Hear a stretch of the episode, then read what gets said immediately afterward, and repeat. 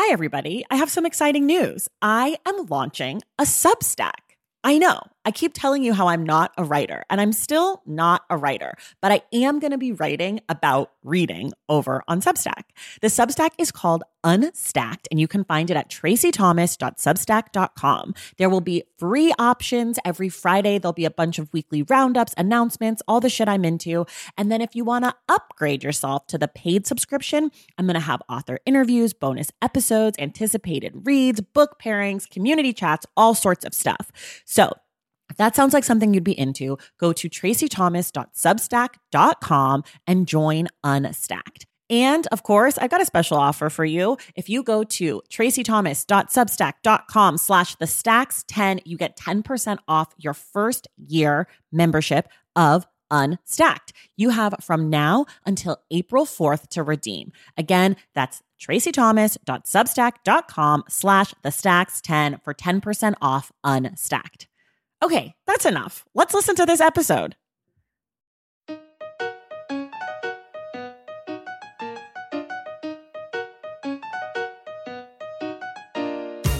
Welcome to The Stacks, a podcast about books and the people who read them. I'm your host, Tracy Thomas, and this week on The Stacks, we're doing something a little different.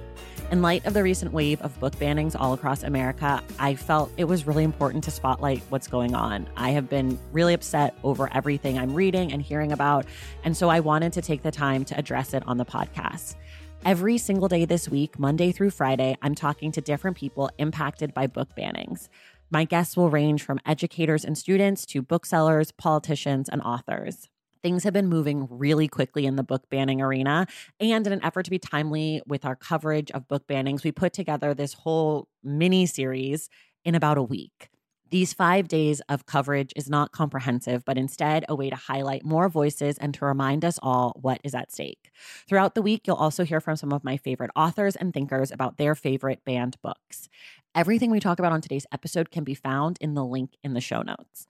I also want to say if you like what you hear, if you appreciate the work that I'm doing to create the Stacks every single week, please join the Stacks Pack on Patreon. The Stacks is a completely independent podcast. So without the support of listeners like you, there really is no show. You will get perks like our virtual book club and bonus episodes. And also, you'll get to rest easy knowing your contribution makes the Stacks possible. So to join us, head to patreon.com slash the Stacks. All right, now let's get to today's episode all about the banning of books.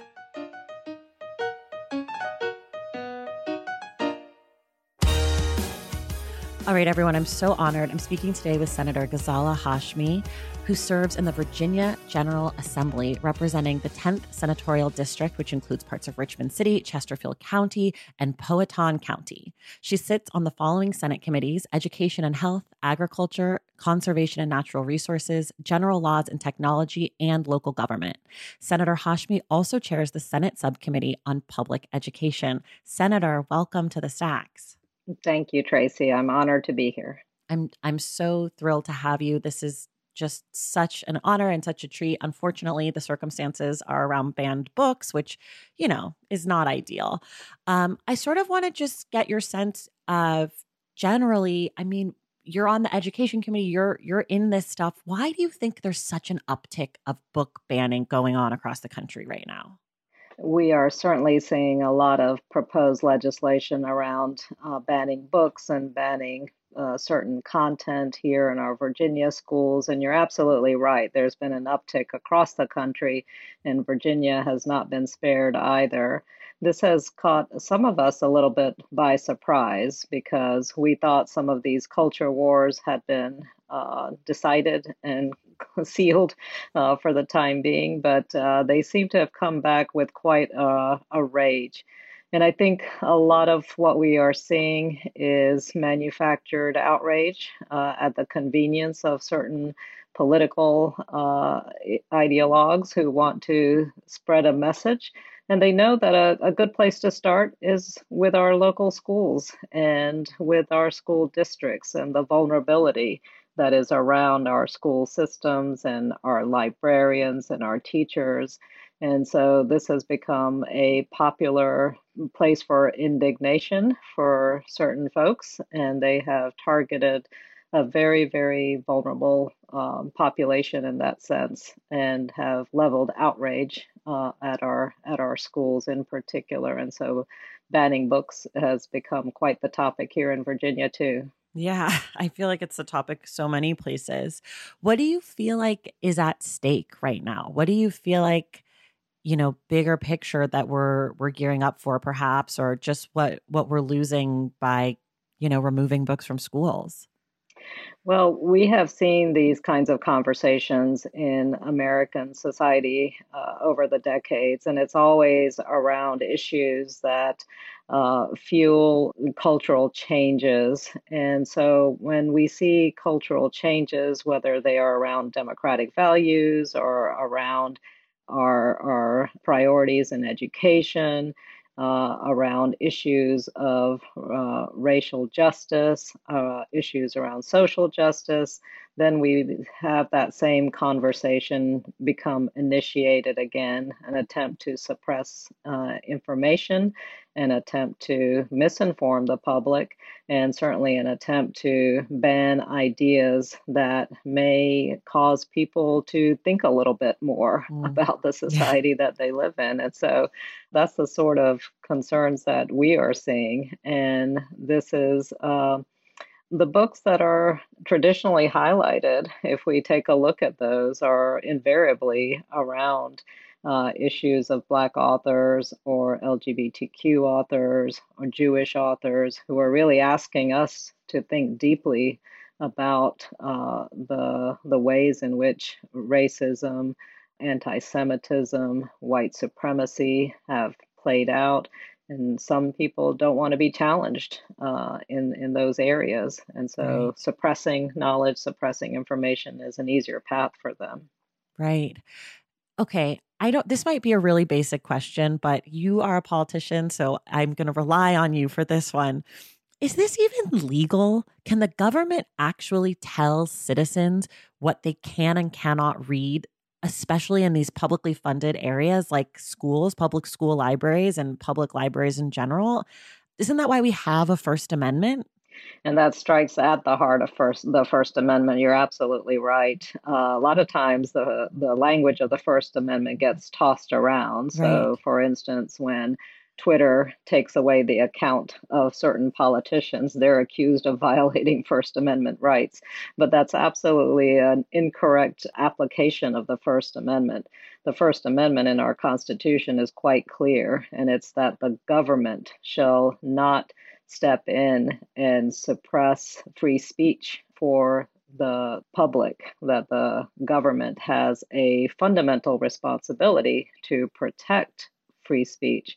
And so anytime we see books being taken out of circulation in a public context in this way, whether it's public schools, public libraries, that is a suppression of First Amendment rights, the essential First Amendment rights of a of a population to be a- able to access information. Now, of course, with public schools, uh, we have a responsibility to make sure that there are age appropriate materials available to our students. And I fundamentally trust our public school librarians, our teachers, to make those wise decisions. And so when we see calls to ban books and materials from our school systems, we're really seeing people who are saying that they don't trust our educators. Right. Uh, they don't trust them to be making the right professional decisions for the children in their care.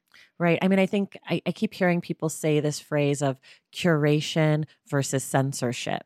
Right. And that, you know, these teachers and these librarians, their job is to curate collections that are right for their students for the appropriate age group, not to censor or take things away, but just to make sure that the appropriate materials are being presented to the children at the appropriate age. Right. You're not going to share you know, a book about tying your shoes with an 18 year old, just like you're not going to share a book about, you know, your period with a five year old. Like, you know, it's just not, it's just not the appropriate time for that thing. So I think that that's really important to think about is, you know, the teachers and the librarians, they are trained to curate collections and to present materials to students when they when they feel that it's the right time and the right the right work. But the thing that you just mentioned about not trusting about people sort of saying like this is an indirect way of saying we don't trust our educators we have to talk about governor youngkin's tip line because that is that same thing. That's saying uh, for people who don't know, I guess maybe you can explain a little bit what's going on in Virginia. Um, but uh, my question is sort of, you know, isn't isn't that what he's saying with this tip line? Is like we don't trust the people in the classroom, we don't trust the educators. That is probably one of the most appalling yeah. um, uh, edicts, and I have to call it an edict, that has come out of the first few days of this new governor. So you're right, Virginia has just uh, inaugurated a new governor this past uh, January, and he's about three weeks into his new administration. And one of the first acts of his administration was to create a tip line and to encourage uh, the public uh, to call and leave tips uh, about the teachers in their children's classroom and about what is being discussed or the materials that they might find objectionable. When I first saw that, I I was first of all so deeply offended, but secondly, anyone with knowledge of history understands what a uh, perilous road this is when we start to ask our parents and students themselves to inform about to inform the government no less uh, about uh, materials and discussions in the classroom this is something that every authoritarian government has established. And the very first step of fascism, and I'm going to use that word mm-hmm. uh, in the context of history, very first steps of fascism is to undermine the education system, to un- undermine the trust in teachers, and to also then begin to systematically remove materials, conversations, discussions around issues that the government itself might find offensive. Mm. And so this this particular tip line is uh, uh, frankly horrific on many levels. And anyone who has studied history ought to be appalled, first of all, that it's uh, being done in the capital through the Virginia state government, or that it's happening anywhere in our country. One thing I've been happy to see is the kind of public response to this ridiculous tip line. Uh, young people in particular mm-hmm. have used their creativity and their technology knowledge to hack the system and to flood it with uh, spam emails and comments. And other members of the public have used it as a way to share how much they uh, really love their teachers, what a wonderful job their uh, classrooms and their schools are providing to their children and to share uh, support and trust uh, for our education system. And I hope the governor takes heed to the fact that uh, what he has done is is a fundamental challenge to the basis of democracy, and that he listens to the public who have been outspoken in asking for the removal of this tip line. Uh, every teacher, parent, organization has also signed on to a letter renouncing this uh, effort and asking the the Youngkin administration to to take it down. Are you aware of any people who support this tip line like is i know that you know obviously there's many sides to many of these issues and different nuanced things. But is there a push within Virginia of people who voted for Youngkin who are, you know, thrilled by this? Or is this generally being met with resistance? I think the overwhelming res- uh, response has been resistance okay. and just uh, shock and outrage. But you're right. You know, Youngkin ran on on a campaign that catered to the Trump base, yeah. and deliberately so. He ran on a campaign that fed uh, mythologies of um, so-called critical race theory being taught in school, right. um, mythologies that uh, somehow uh, children were being asked to define themselves on racial terms and do it in a very negative way, one one against the other. Um, so there was a very, very deliberate effort to call out the base on these measures.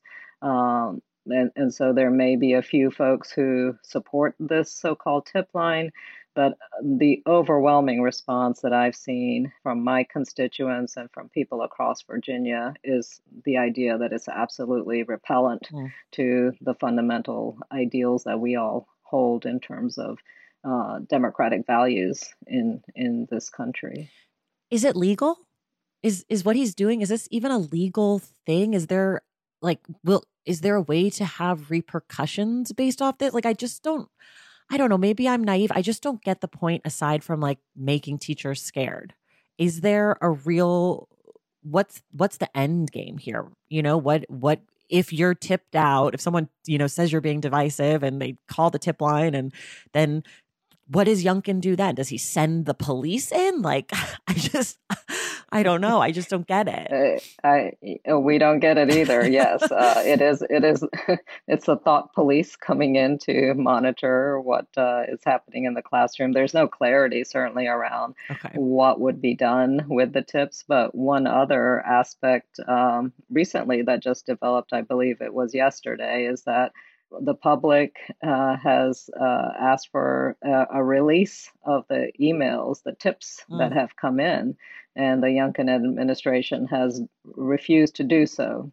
But that is illegal because uh, it is a matter of public access that we have rules of FOIA, and if the public wants to see the communications, they absolutely have a right to those communications. And so I know it will be challenged in the court system that these so called tips are, are going uh, must be made public. Do you see that the book bans will also be challenged legally in the court system? Is that is that sort of where you see some of this going, or is that different? I would hope so if they become egregious that uh, they are challenged. But one thing we've been able to do as far as our legislature is concerned, we did have one bill in the Senate that was focused on giving parents the authority to review every material that came through the public school libraries and then to potentially ban those materials. The patron who brought that legislation to us focused on books by Black authors such as Toni Morrison and Ernest Gaines, focused on graphic novels by LGBTQ writers. And then he, he also had the audacity to say he would not challenge a book like Lolita uh, because that is a work of art. Of course. Obviously, he hasn't read Lolita, which is about uh, an adult uh, teacher who explicitly grooms and then seduces his own uh, stepdaughter, 13 year old stepdaughter. So there's always a focus on Black writers, on marginalized writers, right. uh, people from the LGBTQ community. So that piece of legislation met quite a resistance from our uh, librarians, the organizations, from parent teacher associations. And so we were able to not pass the bill. It, it, it died in the Senate. I'm sure we're going to see things from the other chamber uh, that are equally egregious, and I hope we will be able to dispatch them as well uh, in the same manner. I hope so too. I really do. Uh, I just have two more questions for you. What can people do to fight against these book bans? What what advice do you have for everyday citizens, parents, and not parents. Um, I know a lot of people who are really upset by these book bannings are not parents of of young people or if they are parents maybe their children are older or you know maybe their parent or maybe their children have passed or whatever it looks like but you know people are upset who are not parenting so i want to know what what can they be doing to stay involved in what's going on I think uh, everybody needs to be quite outspoken on this issue because uh, there's a small distance between censoring, banning, and burning. Mm. And uh, as we talk about censoring books, which m- may not seem as challenging as the next steps of banning and burning, uh, there's swift progression through the, each of those stages. And it's a poor society indeed that allows any kind of book burning to take place. Uh, it's a reflection of the the kind of fear, hate mongering, and ignorance that is has no place in a in a democratic society, and we're seeing uh, book burnings taking place. Right, we saw saw one just this week in Tennessee, and I think everybody has a responsibility to speak out and to uh, really really challenge individuals who want to put this kind of uh, dampening force on our on our ability to access uh, uh, information and and and to use the power of literacy. Uh, every there's groups to join, there are uh, organizations to support. Our American Library Association has taken this on as a very important cause. They have been leaders and champions in this area. Uh, ACLU has fought uh, in many different localities.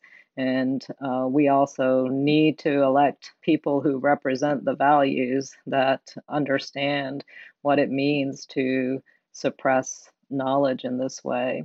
And, and in each of these areas, we have a responsibility. You can't sit on the sideline on issues like this. It proliferates and it assumes a power of its own. And, and we, we have seen it in history, and we've had uh, warnings of what can take place uh, when we allow uh, such things to progress. And so I would encourage everybody to play a role and speak out. It doesn't matter if you have children or not. Uh, this affects all of us, and and uh, there's a fundamental responsibility to to respond to it. Right. Thank you so much for that. Here's my last question for you. What is your favorite banned book? I have to, well, I have to say I'm a professor of American literature too. That's where I spent uh, my 30 odd years uh, in professional life before uh, moving into politics. So I have so many favorite uh, banned books. It's my f- favorite things to, to teach actually. Um, uh, probably Toni Morrison's uh, novels are, are among my favorite. Beloved, certainly, I've taught many, many times to classrooms of students who, you know, it literally takes their breath away the power of her writing, the complexity of the experience. And that's what we need to expose uh, students to, challenge them out of their comfort, and enable them to understand uh, the context of the worlds that we live in. And every great writer uh, will situate novels like that within the context of a universal experience. Yeah. Oh, Beloved is such a fantastic book. We've dedicated an entire episode of the podcast to it a few years ago. It's just fantastic. Um, well, Senator, thank you so much for your time. I know you all are in session. I know it's a weekend. I just really honored that you took the time to chat with me today. Thank you. My absolute pleasure. It's wonderful to speak with you, Tracy.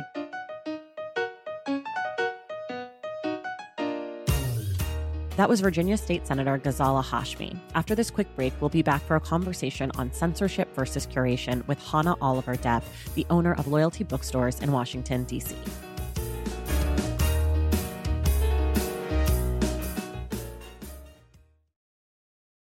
Taking care of your health isn't always easy, but it should be at least simple. That's why, for the last three plus years, I have been drinking AG1 every day, no exceptions. It's just one scoop mixed in water once a day, every day, and it makes me feel nourished and strong enough to tackle whatever else might come my way. That's because each serving of AG1 delivers my daily dose of vitamins, minerals, pre and probiotics, and a lot more. It's a powerful, healthy habit that's also powerfully simple. The nutritional insurance that AG1 provides has been vital to keeping me productive and focused. It helps me cover my bases in just about the time it takes to fill a glass of water, scoop in one scoop of AG1, and then drink it. So I don't know, 75 seconds? With the perfect mix of vitamins, probiotics, and nutrients from Whole Foods, I'm not stuck trying to assemble it all by myself, which would have considerably worse results. AG1 saves me all the time and hassle, and it has made such a difference in my overall mood and especially my gut health, among many other things. But don't take my word for it. Go ahead and try AG1. Let me know what you think. Whether you notice you're needing more nutrient support than you're used to, or you just need an edge for a tough workout, AG1 can be the ticket. If there's one product I had to recommend to elevate your health, it's AG1, and that's why I've partnered with them for so long. If you want to take ownership of your health, start with AG1. Try AG1 and get a free one year supply of vitamin D3, K2, and five free AG1 travel packs with your first purchase exclusively at drinkag1.com slash the stacks. That's drinkag1.com slash the stacks. Check it out. BP added more than $70 billion to the U.S. economy in 2022 by making investments from coast to coast. Investments like building charging hubs for fleets of electric buses in California and starting up new infrastructure in the Gulf of Mexico. It's and, not or. See what doing both means for energy nationwide at bp.com slash investing in America. This episode is brought to you in part by Noom. Forget one-size-fits-all diets. With Noom, you get a personalized weight loss plan that's tailored to your lifestyle. No food is off limits. Enjoy your favorites while discovering healthier habits. Noom's users love the flexible approach, blending psychology and biology to help you lose weight in a way that's sustainable for you. And great news for foodies. Noom just released the Noom Kitchen Cookbook with 100 delicious healthy recipes. Stay focused on what's important to you with Noom's psychology and biology based approach. Sign up for your trial today at Noom.com. That's N O O M.com. Grab your copy of The Noom Kitchen wherever books are sold. All right, everybody, I'm very excited to bring you Hannah Oliver Depp. Hannah is the owner of Loyalty Bookstores in Washington, D.C. and Maryland. Loyalty is dedicated to diverse and intersectional literature, programs, and gifts for all ages. Oliver Depp has served on multiple American Bookseller Association committees and is currently on the boards of bookshop.org and the New Atlantic Independent. Booksellers Association. There's a lot of words. Hannah, welcome to I the know, right? stacks. Hi, I'm so happy to talk to you, Tracy. I'm so happy. I wish we were talking about something more fun than banned books, but alas, this is what Always. what we're talking about. Yeah. I reached out to you, I emailed you, and I was like, please come talk to me about banned books. And your response was you were like, this is weighing heavy on me. Um, and I'm curious, Yes. sort of, what is specifically weighing heavy on you, if you can sort of pinpoint what it is that's like making you upset about banned books, besides generally banned books. Besides banned books being a thing still. I gotta say, I I think there's a direct responsibility that independent bookstores have to raise awareness about banned books and to fight it as best we can because of this weird space that we occupy. We are not libraries. We are either for profit businesses or maybe we're cooperatives. You know, there's a lot of different business models, but we call ourselves community gathering spaces and we call ourselves hubs and we call ourselves the place between work and home or you know we occupy a space that isn't quite pure retail. And we often talk about it as like this is why independent bookstores matter. This is why independent bookstores are different from other businesses. And this is the time that we should be stepping up to the plate and saying yes like th- this is why we are here. And i think what we have done instead not in some sort of intentional F banned books or we don't genuinely care about this, but because running a small business is extremely hard all the time and it's Mhm. very hard in a pandemic. Mhm, mhm. but we have sort of left it to be this thing we talk about once a week in September or maybe during back to school time with Banned Books Week. And it sometimes has become a little cutesy Yeah. as opposed to the very, very urgent, incredibly devastating issue that it really is. And you know we've sort of allowed it to be commoditized. Like i love my banned book socks. Do not get me wrong. But like there's the idea that this is something that's happening in memory and not that this is something that's been on the rise in my lifetime and that this has become a more present and present issue. And the fact that when people want to talk about banned books they talk about catcher in the rye and they don't talk about the fact that there are books being published right now. Right. And there's there's books on my shelf that I am placing, you know, front list new release orders for the paperback version where the hardcover has already been banned. And, you know, there are bookstores all across the country where in our neighborhood down the street, the school is banning the book. And it's my responsibility as a bookseller to stay aware of what that is and be aware of what kids are walking into my store, like what they might be experiencing at school, be aware that there's going to be all sorts of opinions on the issue, like in my own neighborhood. And people want to put this on certain regions of the United States and pretend like it's not happening in their own backyard. And, you know, if we are community spaces, the way that independent bookstores claim to be, then we need to be aware of what's happening in our own community. Right. I think it's one of the things that you said that really speaks to me is this idea of like banned book week is this specific week as decided by the American Library Association. And I, I mean, even in putting this week together for the podcast, I was like, should I just wait and talk about this later? And then I was like, you know what? Like, they don't own ban book ban banning of books they don't own the conversation around right. that and like it's just one of those yeah. things that i think a lot of people are feeling like oh it's overwhelming to think about this and and so i decided let me make hannah come talk to me about it because no one else wants to um I'm curious if you've seen, like, in being on the ground in a space that is so connected with books, have you seen people reacting to what's going on in the last few months? Like, have you had, have there been conversations around that in your bookstore? I think you guys have a table, right? That's like, hey, everyone who comes yeah. in here, these books are being banned. Has that sparked anything with yeah. your customers? Yeah. Yeah, I mean, one of the most interesting things we have uh, a conversation again is that people walk in and they go, "Oh, I bet this is being banned in Alabama," and you're like, "Actually, it's being banned in Maryland, 40 minutes away from where we are standing."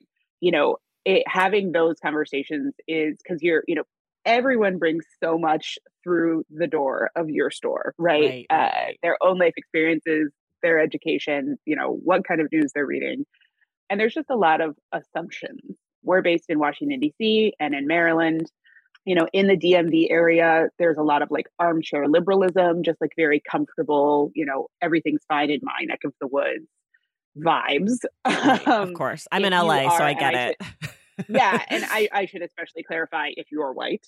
Yeah. You know, and we we are in gentrified neighborhoods. Uh, loyalty is it's actually a somewhat intentional move on our part. Um, and so, you know, we have the black and brown community, immigrant communities, queer communities who are like, feeling this breathing down our necks. And then you also have some really engaged allies, but the kind of general idea is that this isn't so much of a problem. And now that it's in the news a little bit more, although not as much as it should be, in my opinion, mm-hmm. um, people are coming in and they're like, "Is this really happening?" And and we get to have maybe a more detailed conversation about it than they would maybe get on Twitter. Um, we get to get into some nuances. We get to talk about the difference between curation and banning, the difference between violating someone's freedom of speech, and the difference between like a for-profit business not giving somebody a platform. Ahem, right. ahem. Right. right, right, right. And that, you know, what the difference is between banning something from a public institution versus a private institution choosing not to host an author or shelve an author's books. And um, you know those are nuanced conversations that are difficult to have on social media or in news media even. And so it, it is i feel really privileged to be able to have those conversations. They are also exhausting. Yeah. And i was thinking about you know as much as i'm feeling this we had george m. Johnson in con, uh, connection with the mlk library um, here in dc just this fall and to discuss you know their their latest book. They're the author of uh, the book that they have that's being challenged all over the country and they're literally going to court and and you know challenging these bans or in some cases answering lawsuits that have been levied against them which is a crazy thing to think about happening yeah. to you as an author. Yeah. You know and they are um, a, a, queer uh, non-binary author. They are black. Their books are nonfiction young adult titles that schools desperately need to be reading and having a chance to, much like in a bookstore, have a nuanced conversation in the classroom. And that is what people are depriving everyone of. It's not book sales for the author, although that is important. It's not, you know, one of these giant conglomerations of publishers. Right. It is kids not getting to have a conversation in a safe and space of education and instead having to go out and figure things out on TikTok, which like can be great, but it's probably again not going to be nuanced or necessarily right. safe. Right. And it's also, I mean, I think to the point of George M. Johnson's books, which I think have been on almost every list I've seen in the last few months, is that they're a new author and it's not Maus and yeah. it's not Fun Home and it's not Toni Morrison. Yeah. This is someone who's writing mm-hmm. right now to young people right now. Um, and you know, of course, love the classics. Big Toni Morrison fan over here. But there's right, something right. to be said about authors who are writing to young people right this minute, you know? Mm-hmm. Um, and that they're taking into account technology and experiences yeah. that are much more similar than beloved, you know? Like, and again, love yeah. beloved, big fan, you know? But it's yeah. like, it's doing sort of a double disservice to young people to not only not have the content that they're writing about, but also to not have the connection to the modern modern literature, contemporary right. literature. On the note of contemporary, you know, if you look at the list, it's stamped the remix, you know, yeah. it which is our history in America told to young people and for young people. Yeah. You know, it's George, um, which is not what we would like to call that book anymore. Right. um, it, you know, it, it's things that are happening right now and it's contemporary authors. And I really, that is the thing that I want to drive home as an independent bookstore that this is not, it, it would be very alarming and it still is alarming when people try to ban Beloved or, you know, I, I'm not a Catcher in the Rye fan. Me neither. I think we should, but also let's not book, ban update it. our book list. But I still don't think we need to ban it, right? Like update the book list, don't ban the book. Yeah, um, yeah. But it is happening now. It is happening about books that are addressing our specific crises now, and that is truly what is freaking people out.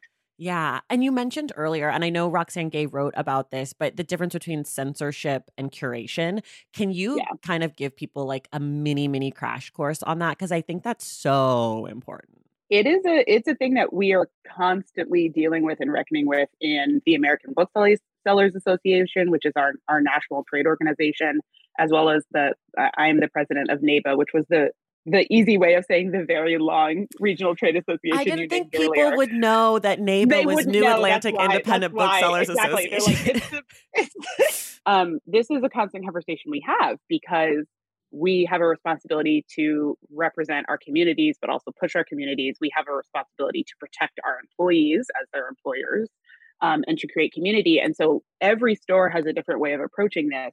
But one thing they must do is reckon with it. And so, what is curation versus literally silencing a voice as a public institution? Uh, we are privately run businesses or collectively run businesses if you're something like a co op. And so, it's different than a public institution like a library or a school banning and removing access to something right. as opposed to I simply don't put this on display. Right.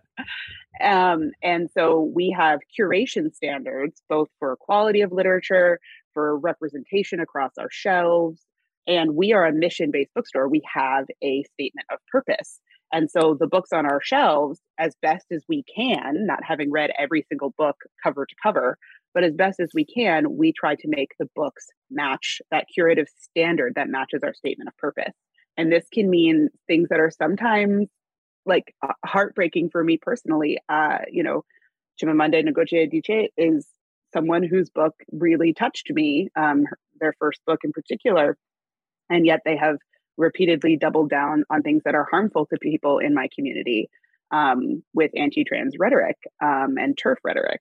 And so I do not shelve their books. And if a customer comes in and they say, I want to order one, we inform them why we don't stock them and we will place an order. That's mm. the line that we have chosen. We've said, like, let me inform you of this. No, like, just so you know, this is why it's not here. You can get it from another bookstore. We can place an order for you, but just so you know, we don't traditionally carry this book.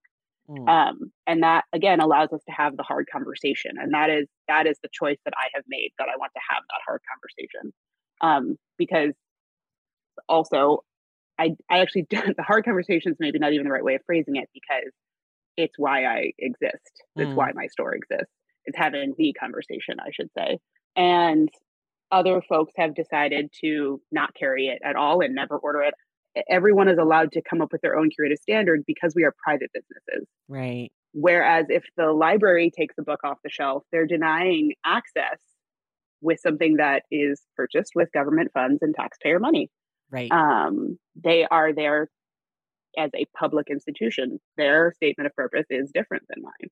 Right. right. And it is very different. And a private institution is platforming authors with what we choose to do versus you know my store exists to counterbalance the general rhetoric of publishing I, I say these books do sell people of color immigrant communities queer communities we read right um, we purchase books we have buying power you need to pay attention to us as a market and give us actual representation as a buying market so i'm thinking about those people first and foremost and countering a very stupid narrative within right. publishing right that that we are not a financially viable market and so that is a very different statement of purpose than access to information mm. that a mm. school and a public library is supposed to grant Right.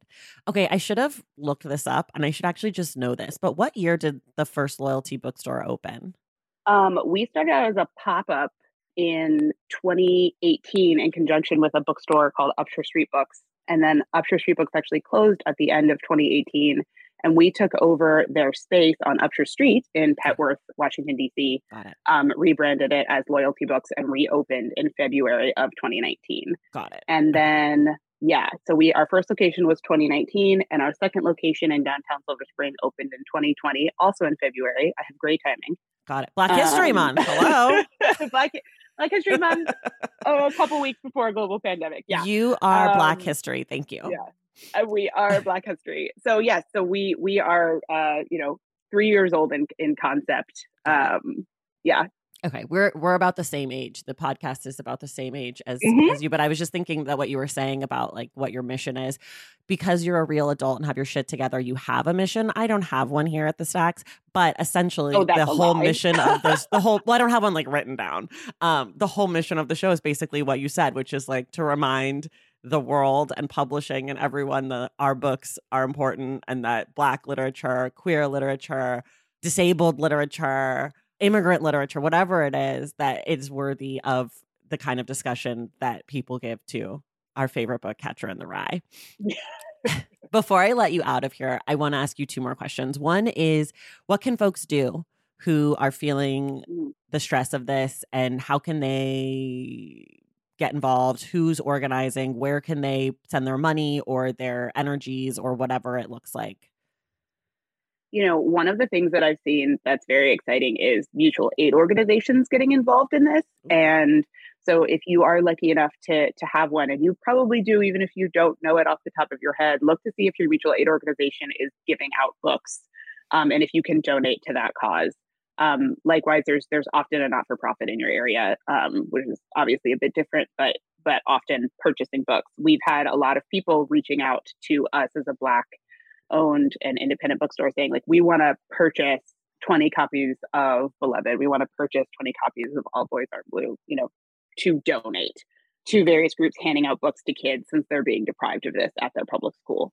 And that is incredible. So if, if you have funds or time get involved in, in those in those plans. Also you know how many times have we said like call and write your local representatives right. but right, you right. you really need to you need to. It seems stupid. There's there you know like oh they're not going to listen to me. It's about the volume. Yeah. Um it is. It's about the volume. It's about overwhelming the phone lines overwhelming their email inboxes overwhelming their physical mailboxes. You need to be out there on the lines about all of these issues um because federal government matters so much, but nothing matters more than state and local government right. as to the impact of your daily life. And right. this is happening at school boards across the country. And it's an organized effort by far right extremists to remove information from our children's lives. Yeah. And yeah. so the only way to counter that is movement, organized movement. And these are people who have been given misinformation and told to spread misinformation and are actors with an agenda bad actors, I don't mean hired actors, coming in and they're people who have never been involved in anything before. And again, I kind of go back to that armchair, everything's fine in my neck of the woods attitude. It's it's not. And we can't just sit there and be like, cooler heads will prevail. They're right. not going to. And if you still need that lesson taught to you after the last few years, I don't really know, man. Right. But you know, people really want to kind of solve this on a donation level or or a let me just go out and buy 70 copies of, of Maus, which is awesome. The book's incredible. But what's actually going to change it is making sure that there is a plan by your school board for what happens when someone tries to challenge or ban a book. Right. Make sure you know what that plan is and make sure that you, if there's not one or you think that it's not a good one, that you get informed, get involved, and make sure that you're staying on top of what the response from your local government is when someone tries to remove something from the library or from a school. And someone told me, um, I think it was one of my listeners, uh, Tibby, who is very active uh, in in local government and, and and organizing and things. And she was saying that one of the other things that people, the reason that people need to speak up, especially like about specific titles and specific books, is that because it's an organized effort they're getting mm-hmm. a ton of people saying ban this ban this ban this but nobody coming on the other side and saying no right. we love this book and it actually yeah. helps a lot if you're calling into the school board and saying Maus is my favorite book ever written you know or whatever the mm-hmm. book is or whatever the books are and you know actually speaking uh, positively towards the book. So that's like a yes, very absolutely. little thing that you can do if something's already being challenged is like organize the people in your community and your kids classroom the other parents just to call and say no no no we yeah. love we love toni morrison. Keep it keep it keep it. Um yeah. absolutely. And I, I do think that it's a it is a really big deal to say we love x y and z book but it is especially important when it is a new author because they're the mm-hmm. easiest there's a reason they're targeting so many of this you target beloved and it's it's uh, national we, news we what happened in virginia it's yeah. national news but you target newer authors, even when it's Jason Reynolds. Yeah. A lot of people, you know, if you're in the book world, you're like, yeah, we all know Jason Reynolds. But right, if but if you're if you're not, parent, people don't. Yeah, absolutely. Yeah, totally. And so there's a reason, in addition to the the fear, it's also easier to get a newer book banned. And so you really, really need to chime up. And if you notice, these are queer and trans authors getting banned right, right and left, authors of colors, disabled authors. You know, these are the voices they are going after. That is not an accident. Right. And those are often the voices like you maybe didn't have that book when you were in school. So it's even more important to become like informed about, you know, what is this book actually about and and how can I support it? Yeah. Okay, last one. What's your favorite banned book? Oh my God, what a terrible question. Um, I knew you were going to ask me this question. I was like, I should be prepared. Of course you should. Of course, I was going to ask. Uh, yes, I will say out of the like recent recent pile of them, and and mostly because it's had the most effect in my own conversations in my own life. But stamped the remix, mm. um, which is Dr. Ibram Kendi's stamped, uh, which is a massive, incredible historical text as told to young people by Jason Reynolds I have given that to so many adults in my life mm-hmm. who are mm-hmm. like scared of the giant tome mm-hmm. that is mm-hmm. stamped and and find the conversational tone uh, of stamped the remix so so comforting and then that's allowed us to move on to the next thing and have the bigger conversation yeah and it is such a reworking of the narrative of american exceptionalism and that we just magically you know became this you know top financial institution and ignoring the fact that we did so on the free labor of of, of forced labor from black and brown bodies. And and and then how that reverberates through pop culture and and literally every aspect of our lives. It is a literal you know relearning of, of american history and tying all of the parts of american history together as opposed to leaving out very important chunks of it and I just loved that book so much. And I've loved giving it to people, young people, older people. And everyone has come back and been like, holy crap. yeah. When they read it, and you know, that like as a book person, that's all you want. Yeah. You're like, yes. That's the dream. That's the gold star for That's book the lovers. Dream. That's yeah. the gold star. Yeah, yeah, absolutely. That that has been such an impactful book in my in my life in the last I guess two years now since it came out. Yeah. Um, so so from the current list of of things that are so challenged, that has been such a game changer. Thank you so much, Hannah. You're the best. I appreciate your time and your energy and talking with us about banned books. I have to have you back on the show to talk about something fun, but you're the best. Thank you so, so, so much. I will come chat with you literally anytime about anything, and not just because you pronounce my name correctly, but also because hey. I love all the work you're doing, and I do feel that we are aligned. We so are. I appreciate you. We are. And everyone else, we will see you in the stacks.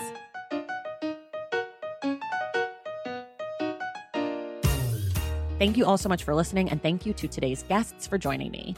If you like what you hear, be sure to subscribe to the Stacks wherever you listen to your podcasts and join the Stacks Pack on Patreon at patreon.com slash the Stacks. Remember that the Stacks Book Club pick for February is I Live a Life Like Yours by Jan Grue, and we will be discussing the book on the podcast on Wednesday, February 23rd with Tessa Miller. I want to say a huge, huge thank you to Kiese Laymon, Sam Pinkleton, Andrew Russell, Cree Miles, Joseph Papa, Taryn Roeder, and Jackson Musker for helping me make this week possible. I also want to say an even bigger thank you to our editor, Christian Duenas, for working quadruple time to make this week possible. Everything you heard in today's episode can be found in the link in the show notes. For more from the Stacks, follow us on social media at the Stacks Pod on Instagram and at the Stacks Pod underscore on Twitter, and check out our website, thestackspodcast.com. Our graphic designer is Robin McCrite, and our theme music is from Tagirijus. The Stacks is created and produced by me, Traci Thomas.